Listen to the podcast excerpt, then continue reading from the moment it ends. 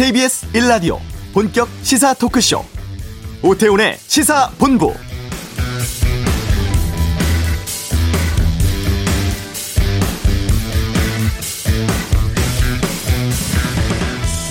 젊은 층의 소모임 때문에 강원도, 제주도에 빈방이 없을 정도라고 합니다. 성탄절, 연말 연시 앞두고 최근 호텔 등 소모임 예약이 급증하고 있다면서 정세균 총리 오전 중대본 회의에서 우려를 표했는데요. 또 지난 이틀간 3만 7천여 명이 수도권에 설치한 임시 선별 검사소에서 검사를 받았고 이 검사를 통해 확진자 68명을 찾았다고 합니다. 지금 우리 주위 어디에서도 무증상 감염자가 있을 수 있고 이를 통한 재확산이 더 큰 우려가 되는 상황입니다. 이 조용한 전파는 많은 사람들의 검사를 통해 잡을 수 있다고 합니다. 수도권에 계신 분들 중에서 의심스러운 분들 좀 적극적인 검사 참여 바라고요. 그리고 제발 만남이나 모임 취소해 주시고 사람들과 접촉 피해 주시는 것도 부탁드리겠습니다. 오태훈의 시사본부 공정경제 3법이 국회를 통과했습니다. 잠시 후 이슈에서 관련된 내용들 살펴보는 시간 갖도록 하겠습니다. 이번 주 한반도는 남북관계 발전법에 대해 살펴보도록 하고요. 2부 각설하고 준비되어 있습니다. 윤석열 검찰총장의 정직 2개월 결정, 또 추미애 법무부 장관의 사의 표명 등 최근 정치권 상황에 대한 다양한 의견 듣겠습니다. 긍정과 부정이 교차하는 유튜브의 상황, 세상의 모든 리뷰에서 다뤄보겠습니다. KBS 라디오 오태훈의 시사본부 지금 시작합니다.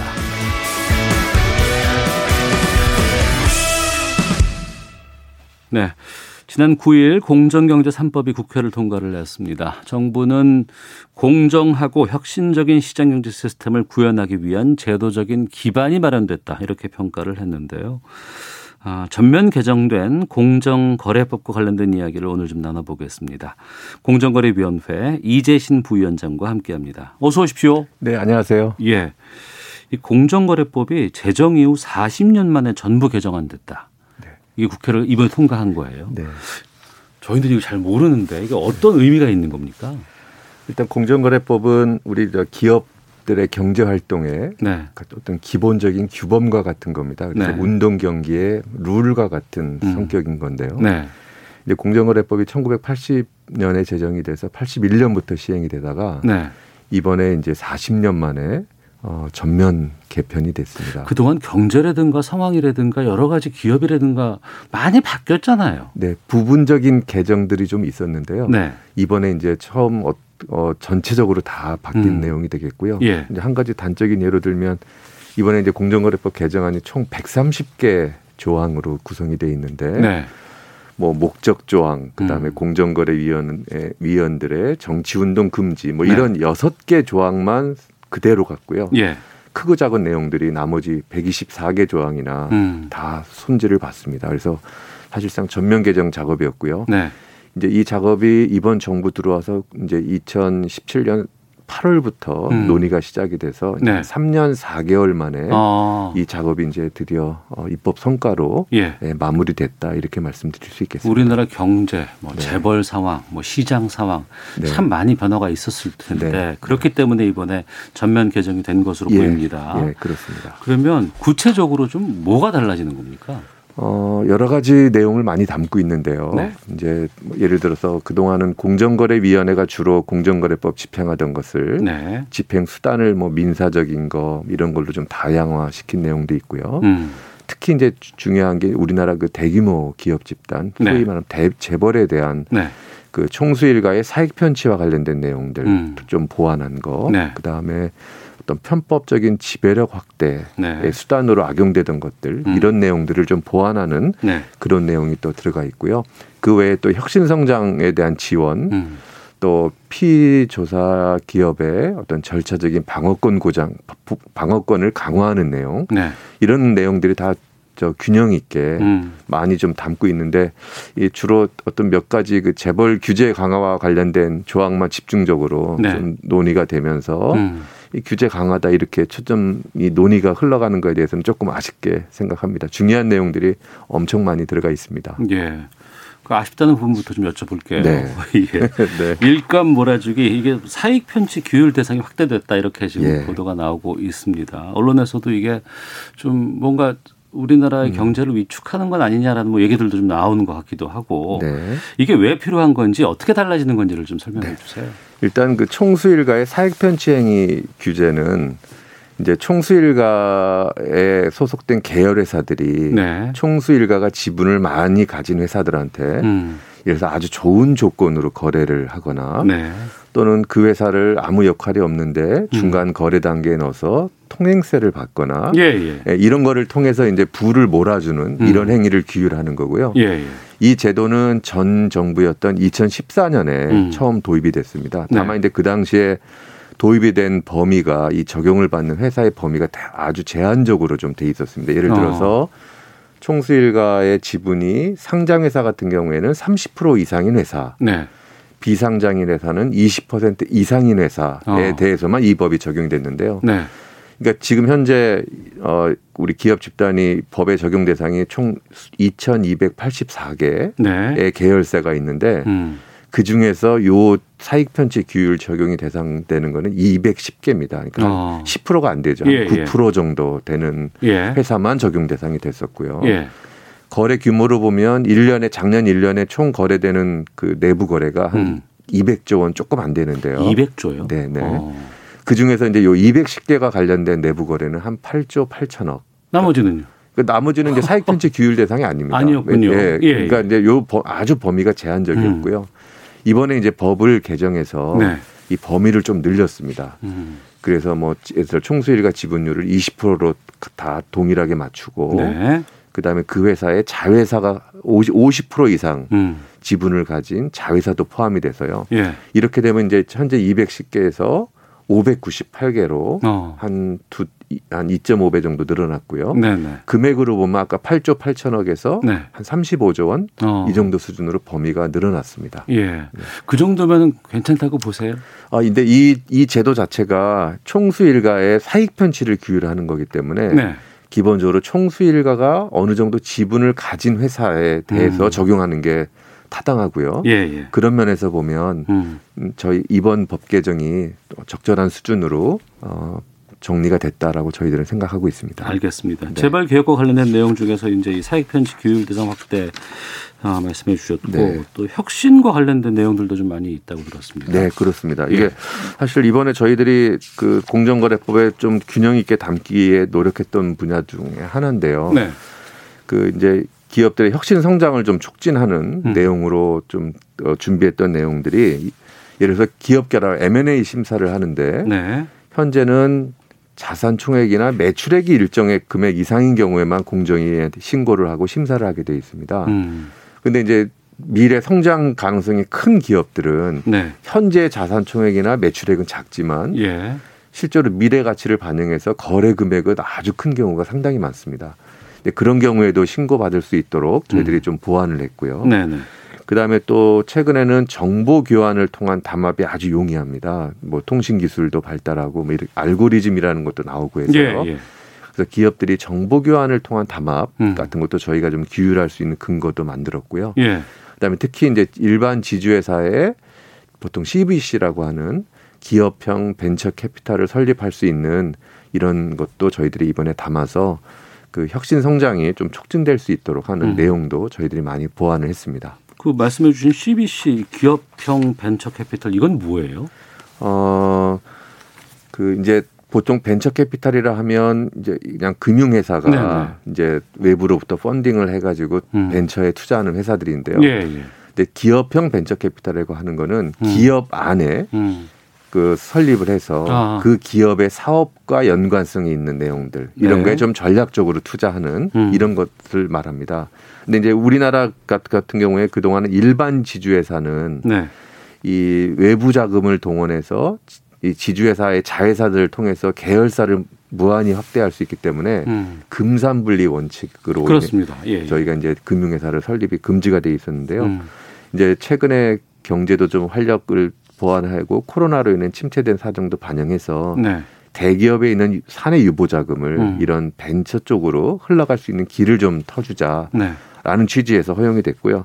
다만 이제 이게 아무 조건 없이 허용이 되면 다른 자, 타인 자본을 통한 어떤 지배력 확대, 예. 또 총수 일가에 대한 사익도 음. 부의 증대 수단 네네. 네. 이런 걸로 활용이 될 수 있어서 저희가 몇 가지 안전 장치를 두어서 이번에 음. 허용하게 됐습니다. 말씀을 들어보니까 공정위원회가 하는 역할이 뭐 기업에 대한 규제적인 측면, 네거티브적인 측면도 있지만 또 성장을 좀 촉진시키기 위한 그런 측면들도 상당히 좀 많이 있네요. 예, 그렇습니다. 어, 네. 알겠습니다. 그런데 지금 이번에 어 애초에 정부에서 이제 하겠다고 했었던 부분들 네. 전속 고발권 네. 이거 없애겠다고 했거든요. 근데 이게 지금 그냥 남아 있어 버렸어요. 네. 이것 때문에 정치권에서는 지금 상당히 좀 논란이 되기도 하는데 네. 이거 좀 설명해 주시죠. 사실 저희가 정부안 제출한 내용 중에 그 이번에 이제 한 가지 조항이 이제 빠지게 된 게 전속 고발제와 관련된 사항이었는데요. 네. 이 당초 이 전속 고발제의 폐지가 이제 정부 안에서 마련될 때는 이제 경성 담합에 음. 대한 전속 고발제 없애는 걸로 그렇게 저희들이 그 정부 안에 안이 마련돼서 국회 제출했고요. 네. 또 국회에도 정부 안의 입장을 여러 번 설명을 좀 드린 바가 있습니다.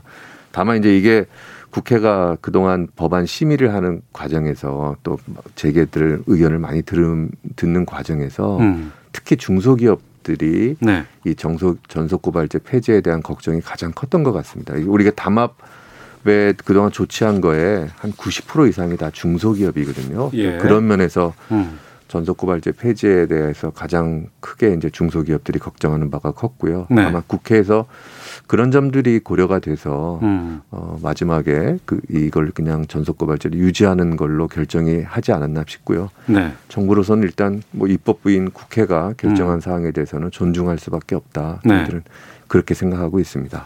전속 고발권이라는 것이 이제 우리나라는 이제 검찰에서 기소권 다 갖고 있는데 그렇습니다. 특히 경제 관련된 법, 이제 범죄라든가 네. 혐의라든가 이런 것들이 있을 땐 공정위원회가 고발을 해야지만 그것만 기소할 수 있게끔 하는 것이 전속 고발권 아니겠어요? 그렇습니다. 맞습 제가 이해하는 예, 게 맞습니까? 예, 예, 정 확히 맞습니다. 어. 그런데 이것이 너무 좀 공정 위에만 네. 집중돼 있다 보니까 네. 다양한 혐의라든가 의혹이라든가 이런 걸 수사할 때 제대로 이게 잘 이루어지지 않다, 않는다더라. 기업에 네. 많은 공정거래위원회 출신들이 가 있다더라. 뭐 이런 좀 네. 폐해들이 좀 있어 왔었거든요. 그 전속 고발제가 이제 그 공정거래법에 처음 들어오게 된 이유가 네. 사실은 외국의 공, 공정거래법에는 형벌 제도가 한 OECD 국가로 보면 한 절반 정도 국가는 아예 형벌이 없습니다. 어. 그러니까 이제 행정벌 위주로 네. 그다음에 당사자 간의 민사적인 수단으로 많이 해결이 되는데요. 음. 우리나라는 이제 모든 법 위반에 대해서 다 형벌이 들어오는 과정에서 네. 아 그렇다면 이거는 일차적으로 공정거래위원회가 한번 판단해서 음. 형벌이 부과될 필요성이 있는 경우에 검찰에 보내서 기소할 수 있게 하자는 취지에서 도입이 됐고요. 예. 어 그리고 이제 결국 이 검찰하고 저희 정부 내에서 협의한 거는 일단 경성 담합에 대해서 이거 폐지하는 걸로. 경성 담합은 어떤? 그러니까 담합 거예요? 중에서 예. 어 가장 좀 강도가 센 강도가 센 거, 입찰 네. 담합, 어. 가격 담합 뭐 예. 뭐 이런 몇 가지 유형입니다. 예. 그래서 그, 그 분야에 대해서만 일단 폐지하는 걸로 어. 그렇게 저희가 협의가 됐었습니다. 예. 이게 어차피 공정거래위원회가 직접 스스로 나서서 하실 수 있는 건 아니잖아요. 이게 입법 사항이기 때문에. 네, 네. 그러니까 지금 민주당 내에서도 여당 내에서도 법안이 좀 후퇴됐다. 뭐 네. 뭐 이런 좀 지적들이 좀 나오곤 있다고는 하는데 네. 어, 이 폐지 내용 관련해서 재개정 뭐 의견도 좀 나오곤 있다고 하는데 이건 어떻게 보고 계세요? 저희들도 일단 언론 통해서 그런 목소리 듣고 있고요. 예, 예. 뭐 법안이 발의가 되면 음. 국회에서 또 이해와 관련된 논의가 있을 것으로 생각합니다. 네. 저희들은 네. 이제 정부 정부 입장을 이제 가서 설명을 드려야 될 것 같고요. 음. 그리고 결국 아까 말씀드렸듯이 결국 입법부인 국회 결정이 결국 존중될 수밖에 없다는 그런 말씀 드리겠습니다. 알겠습니다. 네.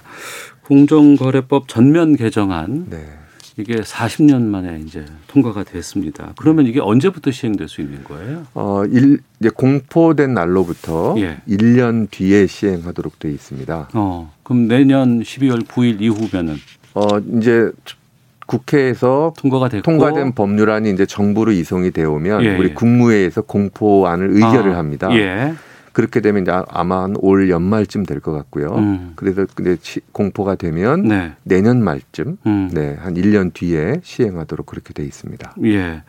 이게 전부 개정이 됐기 때문에 네. 후속 조치도 상당히 좀 중요할 것 같거든요. 어떤 네. 계획 가지고 계시는지요? 이제 법률이 전면 개정됐기 때문에 예. 그 밑에 있는 시행령이든지 어. 고시든 아마 예. 이 이것도 전체를 다 다시 써야 되는 아, 그, 런 상황이 된 것 같습니다. 어. 예. 그래서 이제 1년 동안 그 예. 작업이 진행이 돼야 되고요. 음. 그 과정에서 저희들 이해관계자들 뭐 기업들 그다음에 또 뭐 여러 전문가들 네. 들 의견 충분히 들으면서 음. 그 작업들을 진행할 계획입니다. 네. 어, 산업이 다양화되고 네. 또 변화도 많았고 또 새로운 산업들이 막 등장하는 경우가 참 많이 있어요. 네. 옛날에는 전혀 우리가 보지도 못했던 산업들이 음. 우리 지금 생활로 막 들어와서 있는 경우도 있고 네. 특히 최근에 이슈가 됐던 것 중에 하나는 이제 요즘에는 배달 앱을 통해서 주문 같은 거 참 많이 하잖아요. 예. 근데 이제 뭐 한 세 개 주요 업체들이 그 음. 어, 한 회사로 합쳐졌다더라. 이게 뭐 독일 회사로 다 합쳐졌고 배달의 민족이니 요기요니 뭐 이런 것들이 다 합쳐가 돼서 독점 문제가 상당히 좀 심각하고 네. 그러니까 뭐 금액도 늘어나고 주문 금액도 늘어나고 네. 이거 참 걱정 많다고 들었거든요. 네. 공정위가 여기에 대해서 역할을 좀 하신다는 얘기가 있었는데 어떻게 지금 진행되고 있습니까? 네, 그 이제 그 기업 결합에 대해서 공정위가 네. 어떤 경쟁 제한성이든 음. 소비자 후생 네. 이런 관점에서 심사를 해서 승인을 하게 돼 있고요. 예. 이제 말씀 방금 말씀하신 그 배달의 민족하고 이제 요기요라는 이런 회사들이 M&A 한 거에 대해서 음. 저희들이 지금 심사를 하고 있고 예. 아마 연내에 음. 그거와 관련된 최종 전원회의가 열려 열려서 네. 거기에 대한 결정을 하게 되, 어 있습니다. 어. 저희가 이제 국민적 관심이 워낙 커서 네네. 네. 이제 어떤 소비자에 미치는 영향 음. 또 입점 업체들에 미치는 영향 네. 뭐 이런 것들을 종합적으로 고려해서 저희 위원회에서 결정을 할 그런 계획입니다. 음, 이게 뭐 온라인 플랫폼 관련된 이런 뭐 법 같은 것들이 다 이게 반영이 되는 것이죠? 어 이제 지금 이 M&A 심사는 공정거래법에 따른 거고요. 예, 예. 방금 말씀하셨듯이 온라인 플랫폼이라는 어. 또 기존의 공정거래법으로 적용하기에 조금 약간 그 새로운 예. 거래 유형이 나와서 어. 거기에 적합한 온라인 플랫폼 음. 중개거래법을 네. 저희들이 지금 준비 중에 있습니다. 음. 그거는 내년도에 네. 저희들이 어, 입법 하는 걸 목표로 어. 지금 추진 중에 있습니다. 그리고 또 공정위로 상당히 좀 뜨거운 관심이 좀 집중되는 게 대한항공, 네. 아시아나항공 네. 이 통합에 대한 겁니다. 네. 어, 공정위가 여기에서 역할을 해야 되죠. 이것도 M&A라 어. 이것도 M&A라 공정위가 예. 아까 말씀드렸듯이 어떤 경쟁에 미치는 영향, 예. 또 소비자에 미치는 영향 이런 어. 것들을 고려해서 예. 승인 여부를 결정하게 돼 있습니다. 아, 그 승인을 전원 회의체? 예, 전원 회의에서. 어. 네. 그건 어떻게 구성이 됩니까? 어, 이제 위원장 그다음에 부위원장 예. 또 상임위원 셋, 음. 또 외부 전문가 넷해서 네. 총 아홉 분의 어, 위원들로 어. 위원이 구성이 돼 있고요. 예, 예. 마치 재판처럼 어. 이렇게 이제 해당 기업 그다음에 우리 공정위 사무처 직원들이 나와서 네. 거기에서 이제 서로 자기의 주장을 하고 음. 그 심의가 끝나면 아홉 분의 위원들이 따로 방에 들어가서 치열한 토론을 거쳐서 네. 거기에 대해서 결정을 합니다. 과반 어. 다수결로 그렇게 예. 하게 돼 있습니다. 예. 시장이라든가 이런 곳에서는 1등만 기억한다고 하잖아요. 네. 그리고 1등이 되면 힘이 더 거세지고 음. 근데 그 힘을 악용하다 보면 소비자가 피해를 보는 게 상당히 많이 있거든요. 네. 그럴 때 그 피해를 좀 줄여주고 소비자의 권익을 좀 향상시켜주는 역할을 바로 공정위가 하는 것이 아닌가 생각이 듭니다. 맞습니까? 네, 공정에 주어진 가장 큰 미션 중의 하나입니다. 어. 네. 그럴 때 우리 소비자들이 이제 어 내가 좀 예전과 달리 불이익을 받고 있네. 이것은 좀 기업들이 너무나 좀 거센 힘을 갖고 있네라는 부분들이 있을 것 같습니다. 그런 만큼 또 이번에 전면 개정을 통해서 공정의 역할이 더 증대될 것 같은데 소비자라든가 국민께 좀 하고 싶은 말씀 있으시면 끝으로 좀 말씀해 주시죠. 네. 어, 공정거래위원회가 사실은 우리 공정거래법 1조에 보면 네. 공정거래법 목적 조항이 있습니다. 음. 제가 이제 공정에 근무하면서 그 조항을 늘 되새기고 네. 그러고 있는데요. 거기에 보면 이제 여러 가지 불공정 행위를 규율을 해서 음. 결국 창의적인 기업 활동 또 소비자 후생, 또 국민 경제의 균형 있는 발전 네. 이거를 도모한다는 거를 공정거래법의 목적으로 하고 있습니다. 예. 저희 그 국민들 특히 소비자들에게 늘 도움이 되는 쪽으로 법 집행을 할 거고요. 음, 예, 예. 그다음에 우리 기업들은 아까 초기에 말씀드렸듯이 공정거래법이 기업이 지켜야 될 가장 기본적인 규범, 음. 운동 경기의 룰이라는 점을 꼭 인식하셔서 네네. 네. 이 준법 경영이 음. 꼭 꼭 되었으면 하는 그런 네. 그런 바램을 한번 말씀드리겠습니다. 알겠습니다. 기울어진 운동장 말고 평평한 운동장에서 활동하는 것이 더큰 네. 힘이 되지 않을까 네. 생각이 듭니다. 자, 지금까지 공정거래위원회 김재신 부위원장과 함께 말씀 나눠봤습니다. 오늘 말씀 고맙습니다. 네, 감사합니다. 예. 이어서 이 시각 교통 상황 살펴보고 헤드라인 뉴스 듣고 돌아오도록 하겠습니다. 교통정보센터의 김민희 리포터입니다. 네, 도로 위로는 사고가 잇따르고 있는데요. 대구 부산고속도로 부산 쪽으로 고정 1터널 안에서는 승용차 관련 오중 추돌 사고가 있었습니다. 1시간 가까이 전면 통제되다가 다행히 지금은 처리 작업이 모두 마무리됐는데요. 극심했던 정체도 이제 서서히 풀려가고 있습니다. 중앙고속도로 부산 쪽으로 칠곡 부근 1차로에서도 사고가 났고요. 논산 천안고속도로 천안 쪽으로 차량터널 입구 1차로에서도 사고가 났습니다. 뒤로 정안 부근부터 3km 10km 구간에서 속도 많이 떨어져 있습니다. 반대 논산 쪽으로 이 차량 터널 일대의 정체는 반대편 사고 구경하는 차량들이 늘어서 있기 때문입니다. 서해안 고속도로 목포 쪽으로 서해대교 부근 2, 3차로에서도 사고가 나면서 부근으로 차량들 서행합니다. 그 밖에 영동고속도로 인천 쪽으로 서창분기점에서 제2경인고속도로로 갈아타는 램프 구간 1차로에서는 여전히 사고 처리 작업을 하고 있는데요. 월곡분기점부터 정체 심합니다. 반대 강릉 쪽으로 봉 부평터널 1차로에서는 고장난 차를 처리하고 있습니다. KBS 교통정보센터였습니다.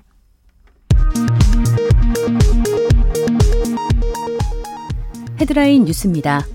코로나19 3차 대유행이 빠르게 진행 중인 가운데 신규 확진자 수가 1,014명으로 이틀 연속 1,000명을 넘었습니다.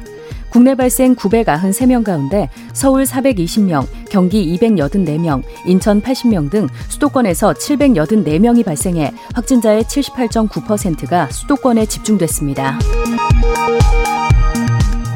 김상조 청와대 정책실장이 3차 재난지원금을 가능한 빨리 지급하겠다고 밝히며 선별 지급 가능성을 언급했습니다. 윤석열 검찰총장에 대한 징계와 추미애 장관의 사의 표명을 놓고 정치권에선 공방이 격화되고 있습니다.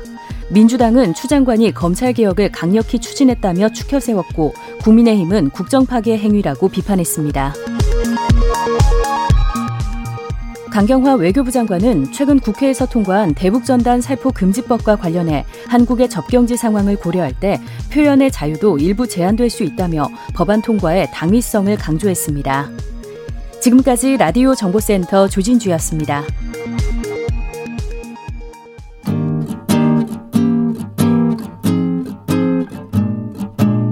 KBS 1라디오 오태훈의 시사본부 여러분의 참여로 더욱 풍성해집니다.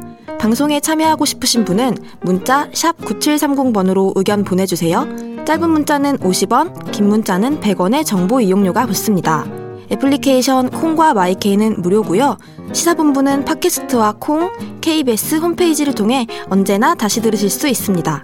많은 참여 부탁드려요. 네, 한 주간의 한반도 정세 분석하는 시간입니다. 이번 주 한반도는 김형석 전 통일부 차관 연결하겠습니다. 안녕하십니까? 네, 안녕하십니까? 예. 지난 월요일이었습니다. 국회에서 어, 남북 관계 발전법 여기에 뭐 대북 전단 살포 금지법 이렇게도 얘기를 하던데 네. 이게 통과가 됐어요. 먼저 네. 이 법안들 핵심 내용부터 좀 정리해 주세요. 어 일단 이제 그 방금 말씀하신 대로 네.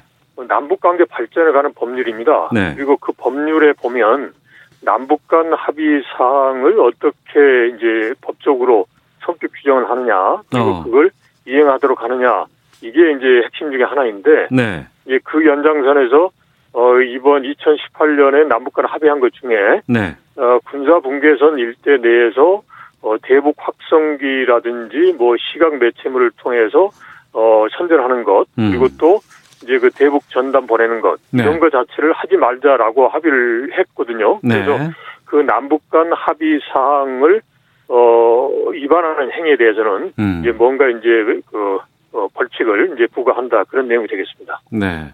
그러니까 대북 전단 살포 금지가 이것을 규정한 것이 아니고 남북한 간에 합의된 내용들을 지키지 않았거나 이것을 위반했을 그렇... 때에 대한 내용을 담은 법이군요. 그렇죠. 그러니까 기본적으로 어. 이제 남북 관계 발전을 가는 법률에 보면 예. 남북 간 합의한 사항 중에서 예를 들어서 이제 국민의 기본권과 관련되는 것은 이제 법제화하고 음. 이제 그게 아니면 행정부에서 자체적으로 하고 이런 네. 식으로 해서 성격에 따라서 남북 간 합의 사항을 어떻게 이행할 거냐라는 내용을 담고 있습니다. 있는데 음. 네. 이제 대북 전단이라는 것 자체가 금년 6월에 이제 합의시화됐고 음. 그거 자체가 2018년에 이미 남북 간 합의해서 어 정상 간 합의를 했기 때문에 네. 이제 그걸 이제 이행하기 위한 이제 법적 그 흥결 사항을 이제 보완한다 이제 그런 이제 의미였는데 음. 여러 가지로 지금 복잡하게 상황이 전개되고 있는 것 같습니다. 네, 말씀하신 것처럼 여러 가지로 복잡하게 상황이 전개되고 있는 것 같아요. 정치권에서 다양한 평가들이 나오고 있고 네. 또 비난도 좀 꽤 있는 것 같은데 어, 김영석 차관께서 보시기에는 이 법 어떻습니까? 기본적으로 지금 말씀드린 대로 남북 관계 발전을 위한 법이니까 그 차원에서 현상을 바라볼 필요가 있을 것 같아요. 네. 그렇다면 이제 대북 전단이라는 것 자체가 어, 떻게 보면 남북 간에 합의했던 사항이라는 건 맞고 음. 이걸 토대로 해서 남북 관계 발전에 어, 저해가 되, 잖아요 이제 네. 뭐 여러 가지 다른 평가도 있을 수 있겠지만 이제 북한의 그런 반발을 가져오고 그리고 또 그런 과정에서 또 뭐가 있냐면 그만 반발하면 끝나는데 접경 지역에 거주하시는 분들의 그런 생명권이라든지 자산권, 안전 문제의 피해가 발생하다 보니까 음. 그런 차원에서 이러한 행위 자체는 좀 금지하는 게 필요하지 않느냐라는 네. 게 이제 어, 입법 취지였던 것 같고요. 네. 여기에 대해서 통일부도 이야기를 하는 게 보면 이것 자체가 실제로 집행되기 위해서는 두 가지 요건이 필요하다라고 이야기를 하고 있습니다. 우선 첫 번째가 이제 대북전단 살포라는 행위 자체가 있어야 되겠고, 그거는 이제 남북 간 합의 위반이겠죠. 그 다음에 두 번째가 그 행위로 인해서 접경 지역의 주민들의 그런 생명과 안전, 재산상의 피해, 이런 게 확실하게 발생했을 때, 음. 그럴 때 이제 법조항을 적용한다라는 거니까, 네. 이제 어느 한쪽 측면만을 강조한다라는 쪽으로 해서 해석하는 것보다는 남북관계 발전이라는 큰 흐름이고 거기에다가 기본적으로 이제 국민들의 생명과 안전, 이제 재산을 이제 보호하기 위한 것. 그리고 또 그런 가운데서 제한적으로 일종의 그 표현의 자유라든지 이제 이런 부분에 대한 이제 그 어떤 공익이라든지 대의 차원에서의 일부 제한 이제 이런 게 복합적으로 작용한 것이다라고 봐야 되지 않을까 싶습니다. 네. 그런데 이제 이 법안에 대해서 좀 비판적인 시각을 갖고 있는 분들은 이렇게 좀 문제 제기를 하는데 이게 네. 김여정 제1부부장이 담화 통해서 이제 삐라 하지 말아라, 살포하지 말아라 네. 이런 주장을 지난 6월에 했었고 또 이것 때문에 또 남북 연락사무소 폭파까지도 했었잖아요. 그렇죠. 그 이후에 이 법안이 만들어진 게 아니냐라는 얘기가 나오거든요. 이건 어떻습니까?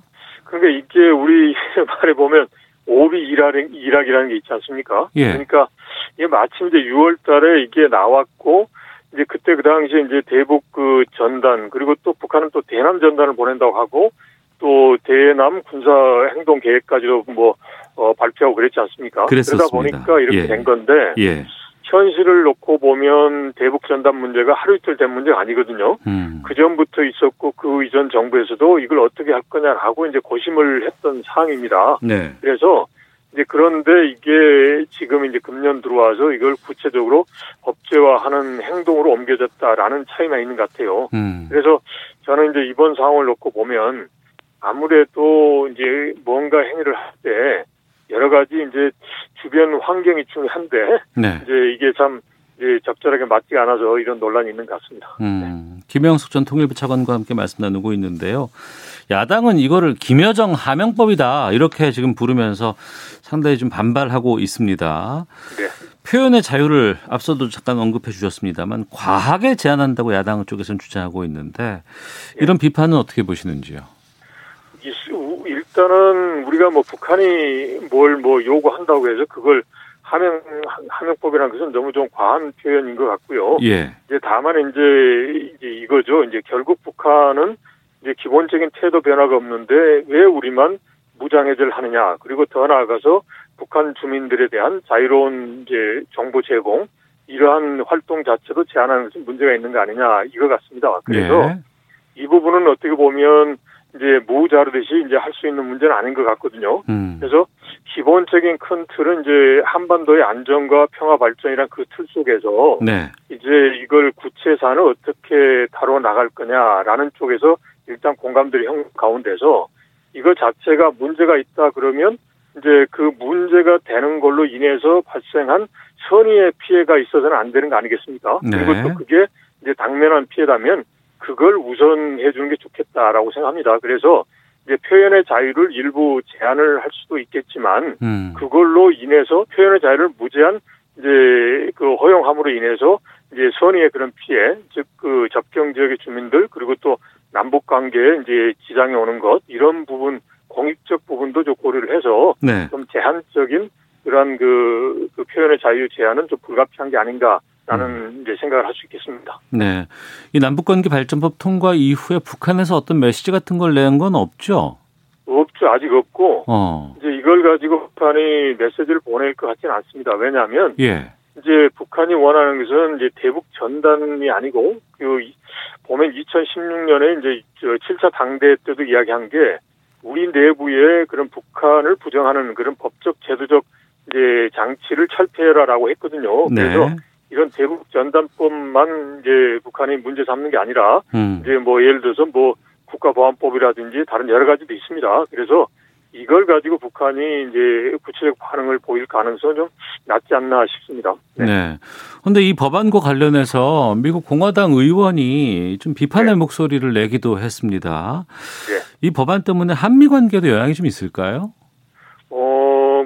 그거는 설명을 잘하면 되겠습니다. 그러니까 이제 그 미국에서 비판하는 그 내용의 요지는 네. 북한 주민들의 인권이 열악한데 어. 그걸 이제 대한민국이 방치하는 거 아니냐 그리고 예. 이제 그러한 부분 그러한 민간의 활동을 제약하는 건 아니냐 이건데 예. 실제로 우리 우리 대한민국이 북한 주민의 인권을 방치하거나 그 열악한 쪽으로 가는 가도록 하는 거 아니지 않습니까? 음. 한반도 평화 그리고 남북 관계 하는 게 북한 주민의 인권 개선이란 목적이니까 네. 그런 걸 이야기하고 다만 이제 우리 국민의 그런 이제 피해가 생명이라든지 재산상 피해가 있어서 음. 이러한 부분에 대해서 불가피하게 제한을 한다라는 쪽으로 잘 설명을 하면 뭐 네. 한미 관계에 그렇게 큰 뭐 장애는 없을 것이다라고 생각할 수 있겠습니다. 알겠습니다.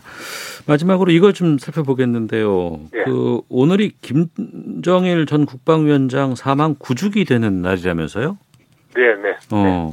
이 9주기 11년 12월 17일이었죠. 예. 구주기 맞아서 김정은 국무위원장 금수산 태양궁전 참배했다는 뉴스가 지금 나왔습니다. 그런데 대규모 네. 행사가 없이 좀 조용하게 치르는 것 같다라는 분위기인데 어떻습니까? 보통 이제 뭐 중앙대 그 전날 하는데 이번에 이제 코로나 상황 이런 것 때문에 안 한 것 같습니다. 그리고 네. 기본적으로 이제 구주기니까 보통 이제 북한에서 보면 이제 꺾어지는 해라 그래서 뭐 5주기 뭐 10주기인데 음. 구주기니까 그런 것 같고요. 그리고 전체적인 지금 현재 상황을 보면 뭐 이걸 뭐 크게 하고 할 상황이 아닙니다. 네. 왜냐하면 네. 이제 내년 초에 그 당대회를 위해서 지금 북한 이제 현재 상황에서는 뭐 80일 전투 이렇게 하고 있는데 음. 이런데 여기에 그 일종의 추모하기 위해서 뭐 대규모 인원을 동원한다든지 네. 하는 것은 현실적으로 어려웠겠죠. 그래서 음. 아마도 지금처럼 조용히 지나갈 것 같습니다. 네. 자, 코로나19 상황 계속해서 좀 이어지고 있고 당장 뭐 남북 관계가 뭐 바뀔 가능성은 그리 크지 않아 보이죠? 아직까지는 없는데요. 일단 예. 코로나 상황 자체가 좀 변화해야 될 것 같고요. 어. 그 다음에 두 번째는 결국은 이제 북한이 봤을 때는 이제 미국의 스탠스가 중요할 거란 말이에요, 입장이. 예. 그래서 미국의 이제 바이든 정부의 출범과 그다음에 바이든 정부가 북한 문제에 대해서 어떻게 할 거냐. 음. 이제 그래서 기본적으로는 2018년에 싱가폴 합의를 그대로 이어갈 거냐, 뭐 아니냐 이런 부분에 대해서 이제 어느 정도 좀 그 일종의 가르마가 타진다고 하는데요. 네. 방향이 정해지면 음. 이제 북한도 움직이지 않을까 싶습니다. 알겠습니다. 자 이번 주 한반도는 지금까지 김형석 전 통일부 차관과 함께했습니다. 말씀 고맙습니다. 네, 고맙습니다. 예. 잠시 후 2부 각설하고 있습니다. 추미애 법무부 장관 사의 표명했다는 소식, 또 윤석열 총장 정직 2개월 이 파장들 좀 살펴보고요. 이어서 세상의 모든 리뷰 준비되어 있는데요. 최근에 사회 문제로까지 떠오르고 있습니다. 유튜버 방송 논란에 대해서 다루도록 하겠습니다. 잠시 후 2부에서 뵙겠습니다.